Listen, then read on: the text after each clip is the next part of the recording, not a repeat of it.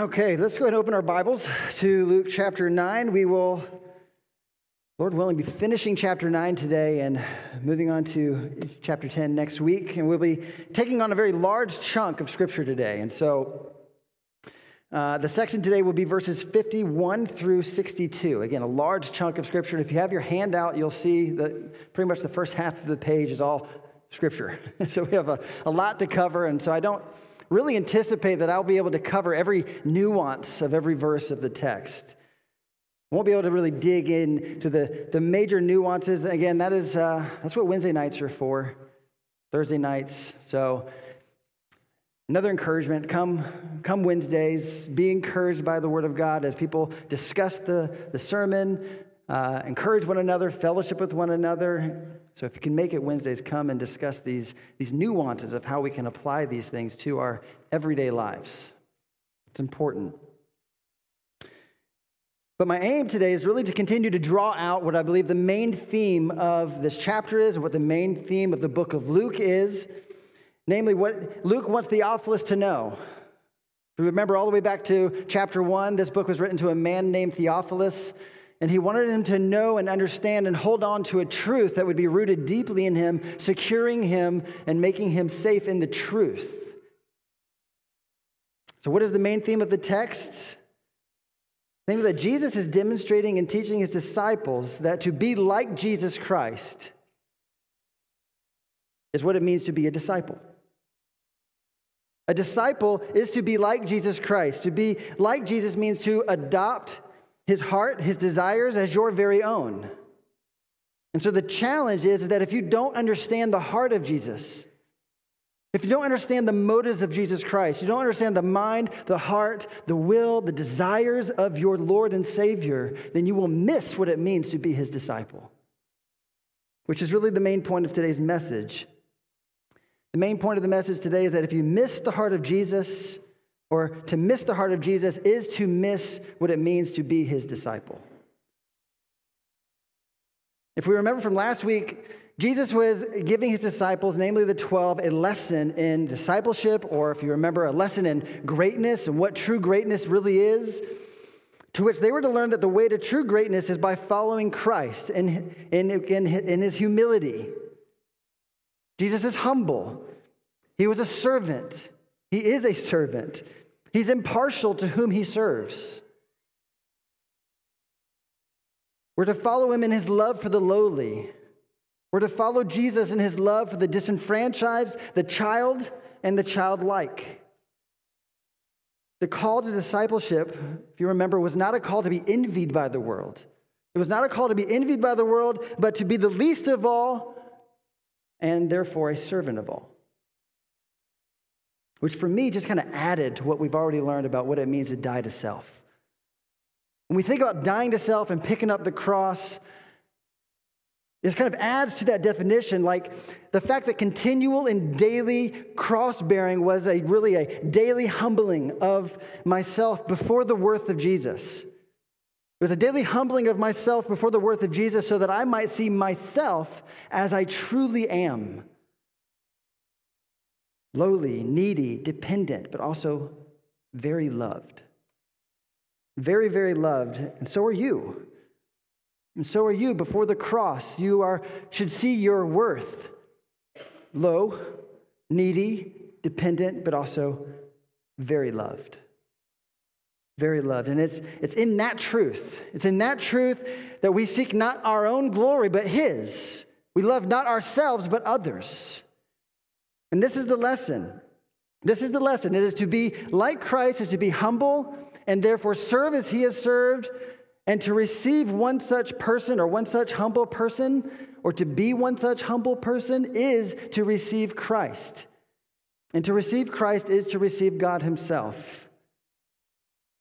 That was the lesson from last week. And of course, one of our beloved disciples, right? Each of whom are early in their sanctification. So we try not to give them too hard of a time because we, we would be no different. But one in particular is showing that he didn't really quite get it. Right? He's not, he's not quite understanding what Jesus is saying. And we didn't really get to cover these two verses last week, but in 49 through 50, it says that John answered Jesus. So Jesus just gave his lesson about receiving a child and being the least of all. And here's, here's John's response. Really a classic case of selective hearing.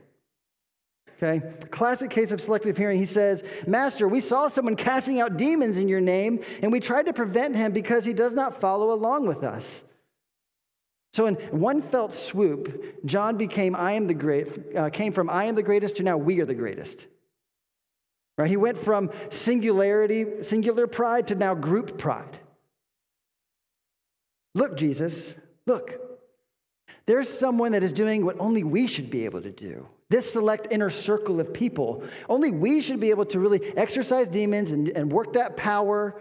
He doesn't follow along with us, so he has not received us, just like you said. He hasn't received us. Should he not first follow with us and be a part of this like in crowd first before he can start doing signs and wonders and, and, and seeking after the kingdom and, and going after the works of the devil? Shouldn't he be in our inner circle first? That was the heart, group pride. So they missed it, right? John missed it. And Jesus tells them that anyone who is not against you is for you. Anyone, therefore, who is for the kingdom, Jesus is saying, is for me. Anyone who is about the kingdom is about what I'm about, and therefore he's a disciple. Therefore, he's with us. And so we're starting to get it now. We're starting to see what Luke is doing over these last few chapters. We're starting to see what a disciple really is. And that's the point. Right? That's the point. A disciple is somebody who hears God's word and does it. A disciple is a self denier. A disciple is a cross carrier. A disciple is humble, lowly, servant hearted. And this week, this week we will see that a disciple of Jesus Christ is one who is resolute, focused, and determined. A disciple of Jesus Christ is someone who is resolute, focused, dialed in, and determined Of course, now this was a very long introduction, I understand, but I, I hope that we're starting to see, and hopefully, hopefully we will see that by the end of this very long book, we will see what Jesus demands of his disciples. What does Jesus demand of you? Should you call yourself a disciple of Jesus Christ?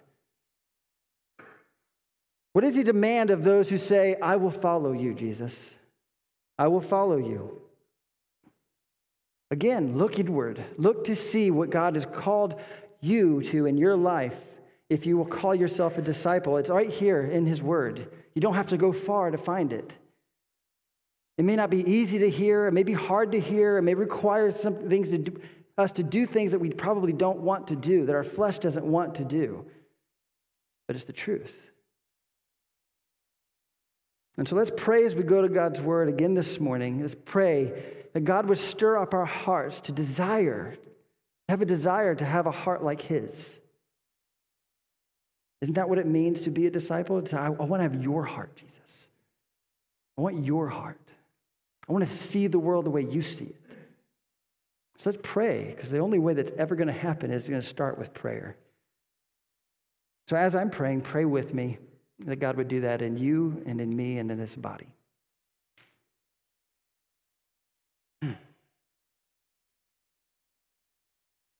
Father, we desire to follow you. We as a body, we desire to follow you and to be like you. And in that, Lord, we desire to worship you as, we, as you have called us to. This is why we're here this morning, Lord, to worship. We're here to worship. We're here to praise. We're here to give you honor and glory. We just sang, oh God, that you are worthy of praise and honor and glory forever, God. And this is, this is it. This is where our hearts become that kind of person that desires to give you that praise. When your word takes root. So let your word take root in our hearts, oh God. We seek to be moved, God, by your heart. We seek to understand your mind and your heart and let it be a, a thing that changes us, that moves us, that conforms us, Lord. That's what it means to be conformed into your image, to, to share your mind and heart, to be like you. That is our desire, God. We ask that you would do that and do it in a big way even this morning. In Jesus' name. Amen. Okay, so we get into the text. We'll start in verse 51. Chapter 9, verse 51 says, When the days were approaching for his ascension, he was determined to go to Jerusalem. And he sent messengers on ahead of him, and they went and entered a village of the Samaritans to make arrangements for him. But they did not receive him because he was traveling toward Jerusalem. And when his disciples James and John saw this, they said, Lord, do you want us to command fire to come down from heaven and consume them? But he turned and rebuked them. Now, pause here just for a second. If you're reading in the ESV, this next section is not in your Bible. It's in a bracket. If you have the NASB, it's in a bracket in your Bible. Now, I'll discuss kind of what that means once we get there, okay? But Jesus' response is this He said, You do not know what kind of spirit you are of, for the Son of Man did not come to destroy men's lives, but to save them. End bracket. And they went on to another village. As they were going along the road, someone said to him, I will follow you wherever you go. And Jesus said to him, Foxes have holes and the birds of the air have nests, but the Son of Man has nowhere to lay his head. And he said to another, Follow me. But he said, Lord, permit me first to go and bury my father. But he said to him, Allow the dead to bury their own dead. But as for you, go and proclaim everywhere the kingdom of God. Another also said, I will follow you, Lord, but first permit me to say goodbye to those at home. But Jesus said to him, No one after putting, a, putting his hand to the plow and looking back is fit for the kingdom of God. So, being a disciple, being a disciple of Jesus Christ is so much more than just learning what a teacher has to say. It's so much more than just learning about what Jesus said and memorizing it and keeping that knowledge in your head. It is not about knowledge. No, it's learning how to think the way the teacher thinks. Discipleship is learning how to feel the way the teacher feels. It's learning to see the world the way the teacher sees the world, and therefore learning how to live the way the teacher lived. I think we have a wrong view of discipleship. We take the word disciple to mean learner, and that's all we do learn. It becomes about knowledge, understanding, mental exercises. That's not the call here, though. It's not what they would have considered a disciple. And in fact, in these passages, in these passages and in these last few encounters that we just read, some of these possible, like would be disciples, with them and with the passage right before that, we get a real and authentic look into the heart of Jesus. Again, how he feels, what he thinks about, what he's focused on. One of the things I mentioned in the, in the, again, in the very first message when we started this book is that we wanted to tackle the gospel account because we want to really know Jesus. We want to really know Jesus, his mind, his heart, as, as it's expressed within the gospel accounts. We want to know him, his heart, his passions, and why? Because we love Jesus and we want to be like him. Isn't that what it's like to love someone and look up to someone? When you love somebody and look up to somebody, isn't the desire to be like that person? Absolutely. That is what it is to be a disciple. It is to be like Jesus, to know your calling, to know your calling and what it all would entail, and, and most importantly, what it will cost. What it will cost. What is the cost of being like Jesus? What is the cost of thinking like Jesus, loving like Jesus? What is Jesus all about? And therefore, what should we be all about? These are the questions so let us look to Jesus' example. Verse 51, it says this. It says, When the days were approaching for his ascension, he was determined to go to Jerusalem. He was determined to go to Jerusalem. This verse, now this verse, this is a very big transitional phrase. This is a big transitional shift in the book of Luke and in the ministry of Jesus. Okay, again, not just in this chapter, but in the, in the whole book. Because if you see, up until this point, we have seen Jesus kind of in his ministry demonstrating who has come. demonstrating who has come, and he's authenticating who has come through miracles, signs, and wonders, and he's got some teachings kind of sprinkled in. But we're about to see a very big shift. We're about to see a very big shift. Jesus is now moving away from miracle and validation ministry and, to, and from announcement ministry and moving towards his teaching, preparation, and departure.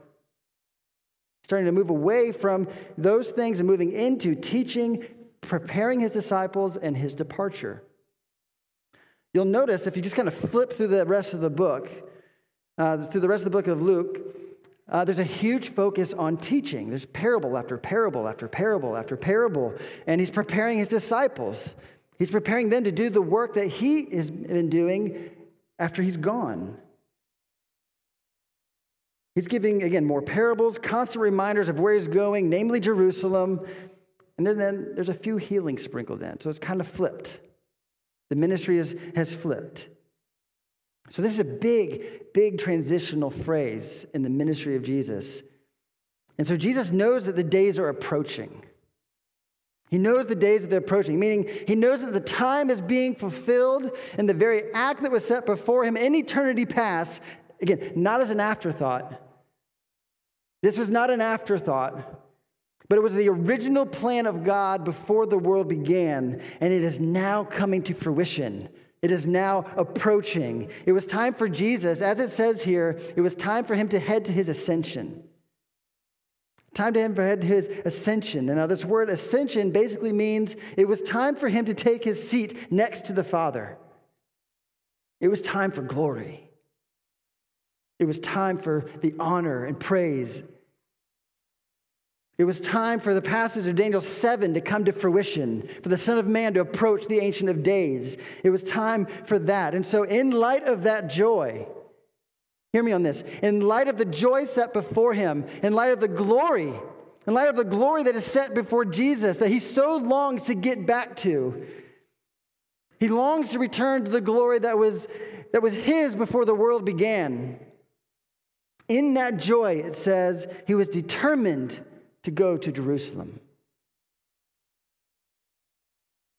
He did not cling to this world, but he looked to the joy set before him. And in that joy, it says he was determined to go to Jerusalem.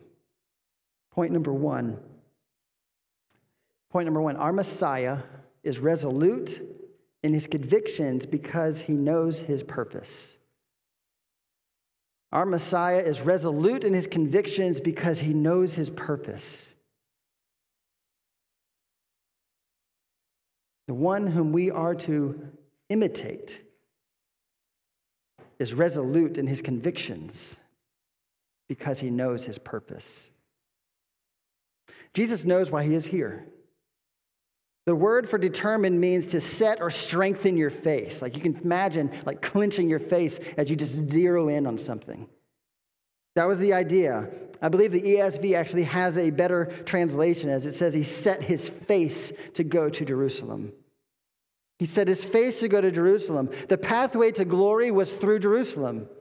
The pathway to glory was through suffering, and Jesus was going to fix his face or set his face to go.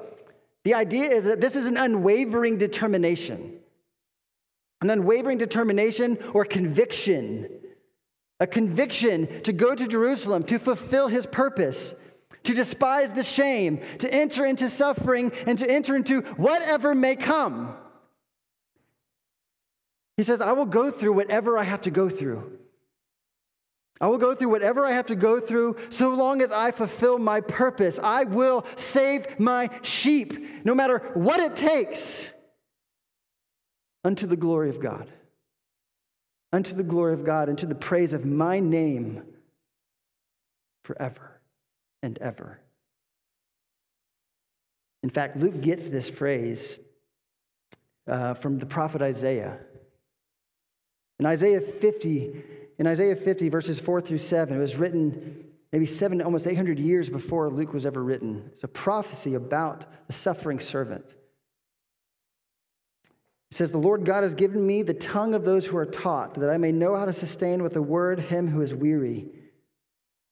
Listen to these words about your Messiah. Listen to these words about Jesus.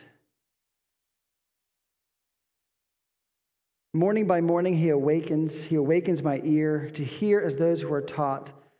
The Lord God has opened my ear, and I was not rebellious. I turned not backward. I gave my back to those who strike. I gave my cheeks to those who pull out my beard, and I hid not my face from disgrace and spitting. But the Lord God helps me. Therefore, I have not been disgraced. I have not been disgraced. Therefore, I have set my face like a flint, and I know that I shall not be put to shame. Like an hard, unwavering rock of a face that cannot be changed or moved or deterred or swayed, he's focused, he's determined, and he's ready to go to the cross to despise the shame for you, for me. Jesus was absolutely resolute. He was absolutely resolute and full of conviction to now transition his ministry from one of here I am to one of here I go. He's got a few months left. And he's heading to Jerusalem, which means that our teacher is on mission. Our teacher, the one whom we say we follow, He's on mission. Jesus is setting the example and he's showing us the heart and mind that we are to follow as his disciples. How are we to think about your life? How are we to think about our life? Does it belong to you or does it belong to him? How should we therefore follow? These are the questions that we must continuously ask ourselves every day. Jesus is saying, with this hard rock of a face. He's saying, I'm on mission. I'm on mission, and I'm not here to merely meet the felt needs of the human race, but I'm on mission, as he says later in Luke 19, I'm on mission to seek and to save. I'm on mission to seek and to save, to show mercy. I'm on a mission of mercy. I'm here to offer my life and my body and my blood and my suffering for your atonement for your atonement, to make you righteous, to give you something you could never earn, to give you something you don't deserve, and to remove from you the wrath of God that you do deserve. I'm setting my face like a flint to go to my death, and nothing will stop me from doing it. Nothing. That is your Lord. That is your Savior. What a mighty, awesome, humble, determined, focused God. As his disciples, we are to look to Jesus. We're to look to him. Jesus set the example and the vision. Think about this. He set the, the vision of what a life that glorifies the Father looks like. This is what it looks like to glorify the Father. Jesus is showing us the example. We exist to glorify God. You want to know how? Jesus shows the way. Jesus is showing the way. Namely, he has a life dedicated and on mission to do what he knows he has been incarnated to do. We at CBC, we seek to be a people on mission, to be like our Savior. This sermon, our weekly Bible studies, our prayer groups, our communing with one another, our praying for one another, all of these things that we call equipping, they're not equipping us to just have head knowledge. They're not equipping us just to be able to win a spiritual debate with somebody. They're not equipping us to just be able to quote book, chapter, verse to people, and that's it. No, no. It's all an equipping aspect of this body to send us out on mission as the local body to be reaching the, the local area, the Kennesaw, Acworth, and the nations. Do you, do you at all feel called to go to your neighbor's house? Do you feel called to go to be like your Savior into the local neighborhoods, no matter how dangerous it might be? Do you feel called to go to Liberia? Do you feel called to go anywhere that the Lord is calling you? I say this to stir up the affections of those whom God may be calling and you're not listening. Maybe He's calling you and you're not listening. I want you to hear His call. But this equipping that we do on Sunday mornings and in Bible studies is designed to help us to fight sin and live for his mission that still continues even into today. It wasn't just a mission that ended at his resurrection, it continues. It continues with his church. And so it's my desire, it's my hope, it's my prayer that each and every single person in this room and on the live stream that calls themselves a member of this body that as his disciples that we would be a people who are defined by the heart of our savior. We are defined by the heart of our savior then we are to be a people on mission. Now of course his disciples early in their sanctification they had a wrong view of the jesus of jesus' mission.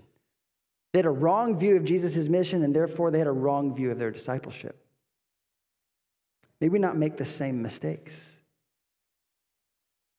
Look at verse 52 through 55. It says, He sent a messenger on ahead of him. So he set his face towards Jerusalem. He's leaving his Galilean mission. He's going towards Jerusalem. And the, says he's, they sent messengers on ahead of him, and they went and entered a village of the Samaritans to make arrangements for him.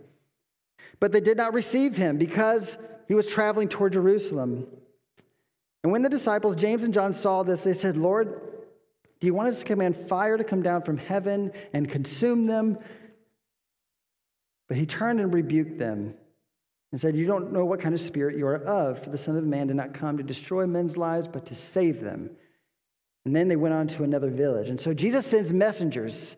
He sends messengers out, and he's really kind of further demonstrating that he's impartial. Because where's the first place he goes? Village of the Samaritans, to which almost every Jewish disciple along with them probably would have felt mm, angst from that. Like, why are you going there first? That doesn't make any sense. Mean, they're probably not getting it if that's the case. But he sends them to this village, and again, this was an invitation because he's heading to Jerusalem. So every, every place they stopped, there was an invitation to receive the gospel. It was an invitation to receive the Messiah. And so this was an invitation for the dogs, as they would have called them. This was an invitation for the dogs, as they were seen, to receive the Messiah, to which the Samaritans, they didn't receive him. It says they did not receive him. So we see a people not receive the one to whom he is sent. So we see kind of a, a negative view of verse 48 played out here right? Those who receive you receive me, and now I'm sending you, and someone's not receiving you. So Jesus sends messengers, and they are not received, but the text says they did not receive Jesus, and so it's played out. They refused the message of the Messiah. They refused the message of the Messiah because they had, they had issues with the idea of him going to Jerusalem. So they had issues because Samaritans believed that there was some mountain that they were supposed to worship on other than Jerusalem. And they didn't like the idea of Messiah setting up his kingdom in Jerusalem. So they couldn't believe that that was the right Messiah. But they had it wrong. They had it wrong. And this rejection is set the sons of thunder kind of into a tailspin. Right? Jesus calls these guys the sons of thunder earlier on in the book of Mark. Uh, it's not really a rage as I see it. It's not really a rage, but again, it's kind of a, a lifting themselves up as judge. Right? They're seeing Jesus going to Jerusalem. He's going to set up his kingdom. And so, of course, he's going to set us up as judges, right, with him. To his disciples, they had a wrong view of his mission. To them, this trip to Jerusalem was just a trip to Palm Sunday. This was a trip to Palm Sunday, a trip to receive praise, honor, glory, and for Jesus to set himself up and them as rulers of Israel. And they, so they were ready to bring the thunder to anyone who rejected it. They were ready to bring judgment down for anyone who would reject this kingdom being established and their rule being beginning. So they had the wrong idea. Wrong view of Jesus' mission leads to a wrong view of discipleship, wrong actions. See, Jesus' face was like a flint. His conviction was not to destroy, his conviction was to get to Jerusalem and be destroyed. to be least, to, be, to serve, to be treated not as a king, but as a criminal, which is less than a child. John 12, 47, which is basically uh, helping us understand that this bracketed text is actually, even though it may not be in the original manuscripts, it's a good exegete. It's a good understanding of what Jesus' heart was. And even though we don't really think that the brackets are authoritative, they are in John 12, 47. Right? In John 12, 47, it says that Jesus did not come to judge now, but he absolutely will in the last day. So he's going to come and he is going to judge, but now is not the time for judgment. Jesus alone will judge at the right time. And so Jesus points them to his earlier instructions in verse 5 of this very chapter, which is when they reject you, what are you supposed to do? Dust, the, dust, dust your feet off and move on to the next village. So that's exactly what they did. And that's exactly what he did by example with clear focus, again, on his mission. Now, in the next few verses, in the next few verses, we get into these three encounters. And what it is, what, what these three encounters are, is, is Luke taking a moment here to kind of insert a lesson. Luke is taking a moment to insert a lesson. This is, he's, he's kind of stepping out of the chronolo- chronological order here. We know from Matthew that these, uh, these three, or there's two accounts in Matthew, but these happen at a different time point. These happen at a different time. And Luke will do this sometimes. He'll take things out of chronological order and place them into a text to help us understand the lesson that he's teaching in the actual chronology of the story. Okay? Jesus has been teaching his disciples what it means to be a disciple, what it means to follow him. And so here's a, here's a learning moment for him and his disciples and for us as Jesus gets approached and he approaches a few would be disciples. And so they encounter three would be or possible disciples, and Jesus will show them and us what he expects from anyone who says, I will follow you. So this gets all the way back to the introduction. What does it mean? What does Jesus demand of those who say, I will follow you, Jesus? I'm with you, Jesus. What does he say? So we see three encounters here in Luke, two of which, again, are recorded in Matthew. We'll be looking at the questions of what is the cost of discipleship? What is the cost of discipleship? What is the cost, again, of being like Jesus? Well, the first approaches Jesus. The first approaches him, and he says, I will follow you wherever you go. I will follow you wherever you go. And in Matthew, in the account of Matthew, we see that this person was actually a scribe. He was a scribe. He was a, he was a lifted up religious leader, like a lawyer, one of the kind of on par with the Pharisees. And they, scribes led a pretty cushy life. Right? They led a pretty cushy life. There wasn't a lot of conflict, not a lot of people willing to disagree with them. Right? They knew the law. No one's going to argue with them. No one's going to argue with them. And they're not really used to suffering, but more like the pursuit of comfort. That was the life of a scribe. And so the scribe comes to Jesus, and most likely, as we see in the, in the Matthew account, He's kind of in a big emotional state. He's just seen Jesus perform a lot of really amazing miracles. So he's kind of worked up a bit. He's worked up, and so he, he comes to Jesus and says, I'll follow you. I'll follow you wherever you go. I'll be your pupil. Teach me. Galilean teacher. To which Jesus says, Okay, say this prayer. No, he doesn't say that. He doesn't say that's not Jesus' evangelism model. He doesn't take somebody who's in a hyper emotional state and say, okay, do you believe you're a sinner? Say this prayer. Did you mean it? Okay, now write your name and the date in the book and shut it. You're saved. Now go live your life. No, he doesn't say that. Jesus has not call this man to merely say a prayer or make a decision. He calls the man to count the cost. You ever said that to somebody who said, How do you get saved? What is this whole gospel message? You share the gospel and then say, By the way, it's costly to follow Jesus. Is that your evangelism model? Is Jesus is here, he, he tells the man to count the cost. He basically tells the guy that every single thing that I have ever made has a place to go to bed at night. but the creator of all things has nowhere to lay his head. You want to follow me? You want to follow me? Are you sure? Brings me to point two is that being like Jesus, being like Jesus means embracing difficulty, embracing a life of difficulty. This lesson, this lesson that we just kind of keep running into of self denial, self hate, self abasement, killing of pride, we're not going to escape this anytime soon as we go through this book. We're not likely to get away from this theme anytime soon. And so, again, if you hear anyone up here kind of repeating that message, it's not our fault. Jesus just keeps bringing it up. Jesus is the one, your Messiah is the one who keeps bringing it up. The call to discipleship is not to receive Jesus as a rocky soil does, as rocky soil in the, in the moment of emotionalism, and then to bail when things get hard. Why? Because things will get hard.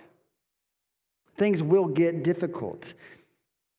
On the other side of this, though, Jesus is not saying that you must borrow everything and be a nomad and be homeless.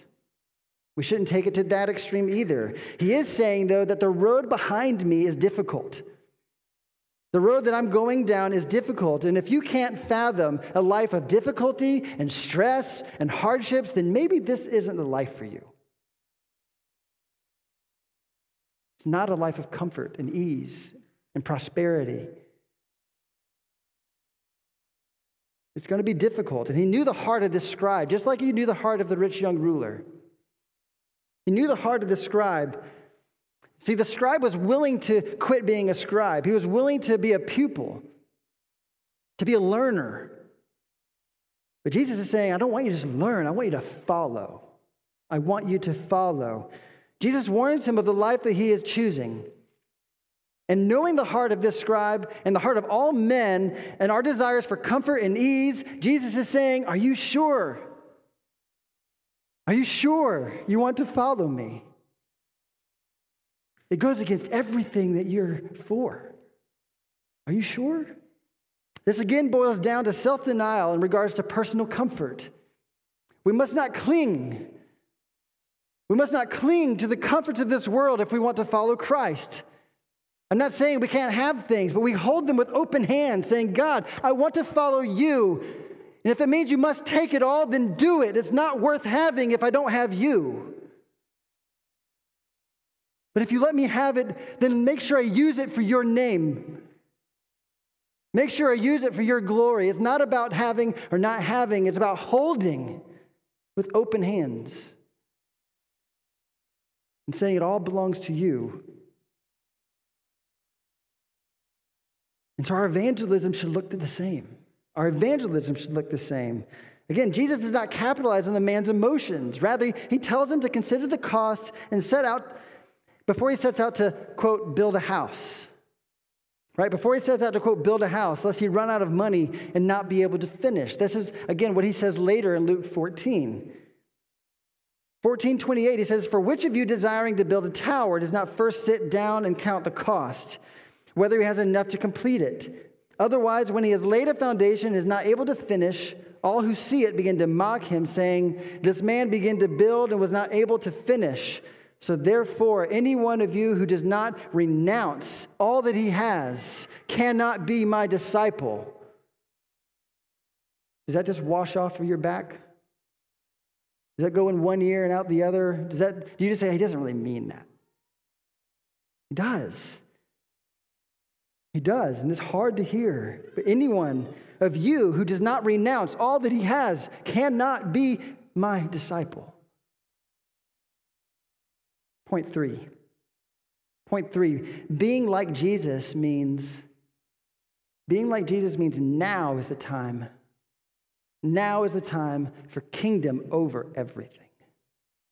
Now is the time for kingdom over everything. So Jesus then turns to a would be disciple and says, Follow me. The very words of God calling a man to follow. And the man's response, Okay, Lord, but permit me first to go and bury my father. Permit me first to go and bury my father. Now, we must know that this response, it appears very noble at first. It appears very noble. It seems like, okay, yeah, Jesus, let him go bury his dad. But this is not as noble as it first appears because this, father's, this man's father was not dead. In Jewish tradition, if a, somebody died, they buried on the, on the first day.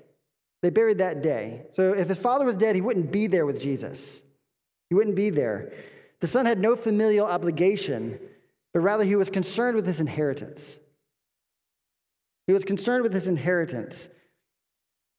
And so the father was not dead. It was not out of an honor, it was not out of honor or family obligation, but when the God of all called him to follow, the word landed on a thorny heart. The word landed on a thorny heart. I just heard you say that you were homeless, Jesus. I heard you say you don't really have a place to sleep, and I want to follow you, but I should probably get my financials in order first because I ain't about being homeless. Maybe I should get my stuff together first. Right? Concerned, like just like the thorny heart, concerned only with the cares of this life, with the riches of this life, and the comforts and the cares of this world. He felt the need to secure his financial situation before going on this very risky adventure of following Jesus. And I don't know about you, but that hits close to home. That hits close to home. How many of us are waiting, are waiting to follow Jesus the way we know we're supposed to?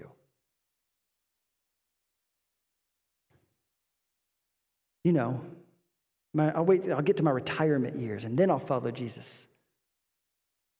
Then I'll go talk to my neighbor. Then I'll take risks.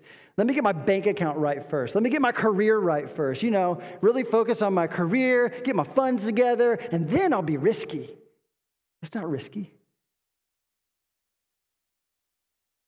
Then I'll be ready to follow. That's the heart. That's the heart to which Jesus says to him and us, let the dead bury the dead. Let the dead bury their own dead. But as for you, he gives instructions. As for you, go everywhere and do what? Proclaim the kingdom. Go everywhere and proclaim the kingdom, indicating that this disciple's motives were not pure, but rather the motives of a spiritually dead person, because the dead, the spiritually dead, are focused on the temporal. They're focused on the temporal. The dead are focused on the short term and the temporal life and making it as comfortable and as easy as possible. So let the spiritual dead deal with death. You, you go proclaim life because you are about life, not death. You go proclaim life. The living are concerned with the eternal. The living are concerned with the kingdom. The living are concerned with salvation of others.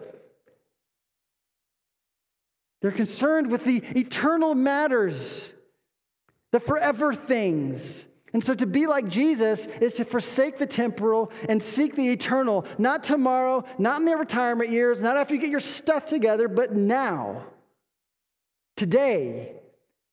Not when things seem right, but right now.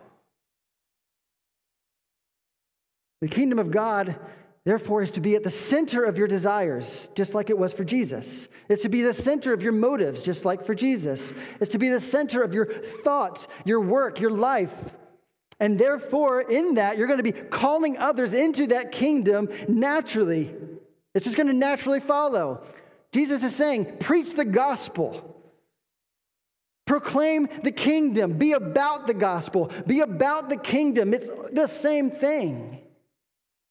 And when you think about it, what a calling. When you really meditate on these things and who Jesus was and what he's called you to do, what a fantastic calling. We get we get to be ambassadors for Jesus Christ, the Lord of Lords, the King of Kings, and we get to proclaim a kingdom that will never, ever, ever fade. We get to call people out of a kingdom that will burn tomorrow and into a kingdom that will last forever. Isn't that something worth dying for? Giving your life up for? Because it means we don't need this earthly kingdom. We don't need this earthly kingdom, our earthly inheritance, because we have a greater one.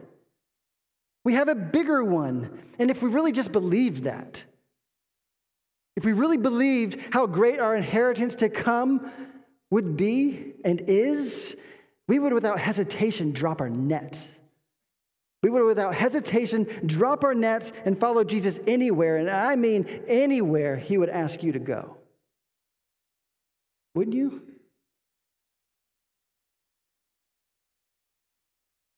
Jesus is not asking for apathetic, half hearted disciples. He demands full devotion. He demands full devotion. And lastly, we have an encounter with a man who says, I will follow you, Lord, but.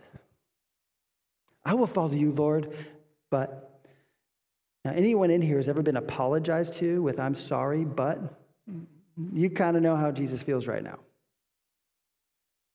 So, point four is this that to be like Jesus, to be like Jesus is to have a face like a flint toward the kingdom. Forward, not backwards. This would be disciple says, I will follow you, Lord, but first permit me to go and say goodbye to my family. Again, seems reasonable. Let me go say goodbye to my family. You know, many have actually read this and they have tried to support the idea of husbands putting ministry over family. That would be the wrong idea. That would be absolutely uh, antithetical to Scripture, antithetical to the heart of Jesus. That is not what this is saying. There should be absolute disobedience to say that ministry is not my family, but ministry is this. That would be wrong. This man, this man, though, was either afraid to be disowned by his parents. This is a different family dynamic. This man was either afraid to be disowned by his parents and siblings who would not agree with following Jesus. So he's worried about their, his relationship with them if he were to follow Jesus, or perhaps, perhaps he wanted to go get some financial support for his long journey, for his next adventure. Or maybe he was just simply just kind of concerned with the interests of his family and kind of wants to run things by them first. Let me kind of smooth things over with them, make sure they, they get it and they understand that I'm going to go follow this Messiah guy named Jesus. He does miracles and he's cool and he, you know, he's, he says he's going to, you know, set up a kingdom and I think I'm going to go with him. What do you think? To run things by them first. Jesus calls this looking backwards. calls us looking backwards. He says, he says this No one, after putting his hand to the plow and looking back, is fit or usable or suitable for the kingdom of God. Wow. We talked about this a few weeks ago, but again, Jesus is saying that you must love me over family. You must love me more than family. You should love me so much that in comparison, it looks like hate. Your love for your family would look like hate in comparison. Jesus said that a time is coming when brother will deliver brother over to death, and then I came to put mother in law against daughter in law, and so on and so on. And so the question is, is Is your heart with your unbelieving family, or is your heart with me? Is your heart tied to the interests of your family or to the kingdom? You cannot pursue the kingdom and look back at your old life. You see, your old life is filled with all kinds of things, and to follow me means it may cost you your possessions, your comfort, and your relationships, even. It may even cost you your relationships. And anyone who looks back to any of those former things, Jesus says, is useless. Useless in the kingdom. Like Lot's wife, who upon leaving Sodom looked back because it says her heart was in Sodom. That's where her heart was. She did not want to leave. So she looked back. So this is not about leaving your family or disowning your family, but it is about the pursuit of the kingdom.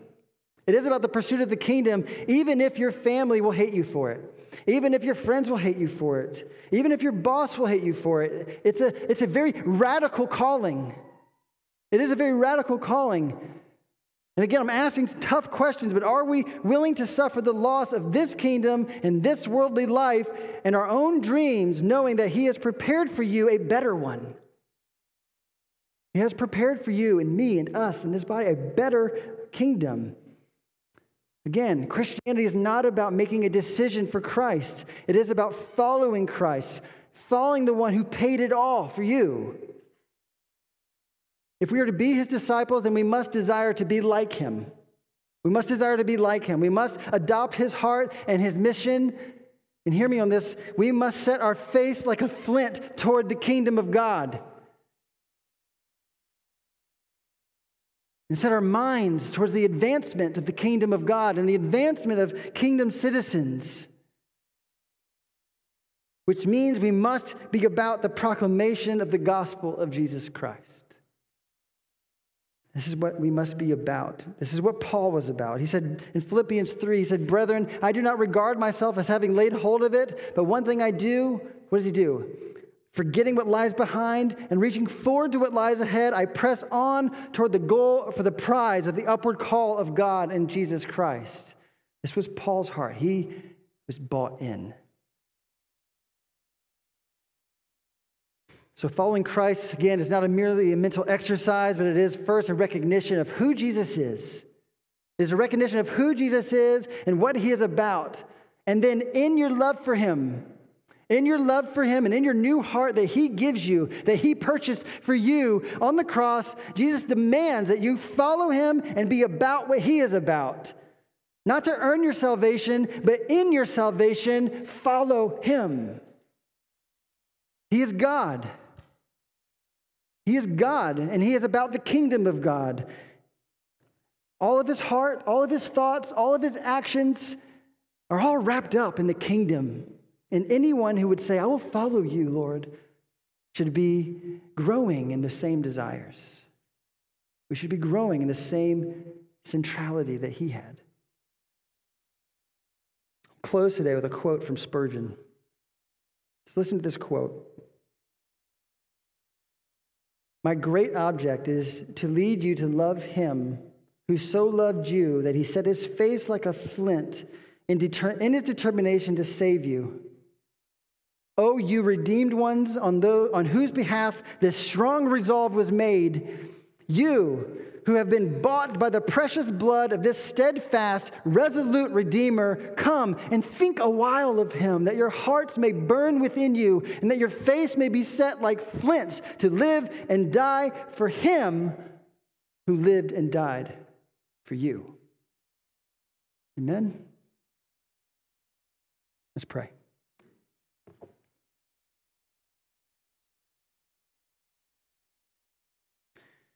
Father, these are weighty matters. And it is a tough calling. But your expectations are no less. And where you expect us, Lord, what you expect of us, you supply the grace. Help us to remember, Lord, that in your expectations, you also say, I will never leave you. I will never forsake you. I am with you always, even into the end of the age. And so, Lord, we are not alone. We, uh, and we could never possibly do this alone. Only by your strength and only by your grace and only by the work of your Spirit can our hearts change to love the kingdom and the future and the eternal things more than the temporal. We are fleshly creatures, God. We love the here and now, but give us eternal minds, God.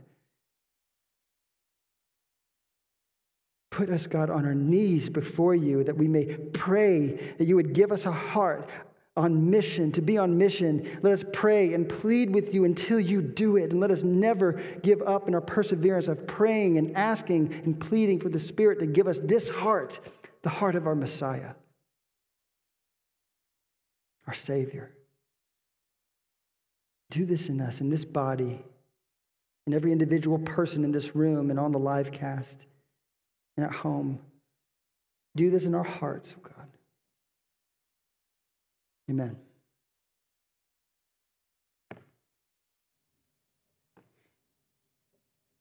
Again, we come to communion because we celebrate. We celebrate the fact that Jesus set his face to go to Jerusalem, and with unwavering conviction and perseverance, he went to the cross. where He paid for every wretched thing we've ever thought, ever done, ever said, every heart emotion that was sinful. He says, I paid for that. And for anyone who wants to accuse you, if you are in Christ, there we have an accuser, and he's accusing you right now because of something you did this morning or yesterday or a week ago. And Jesus is our advocate, and he says, No, he's mine. He's mine. I bought him with my blood. And that's what we celebrate right now. As we come to the table, remember that you are bought, purchased, wrath satisfied forever. Nothing you could ever do to make God love you more than He does right now. Come and celebrate. We will take the bread and the cup and disperse around the room. Everyone come and gather the bread and cup, and then we'll take together.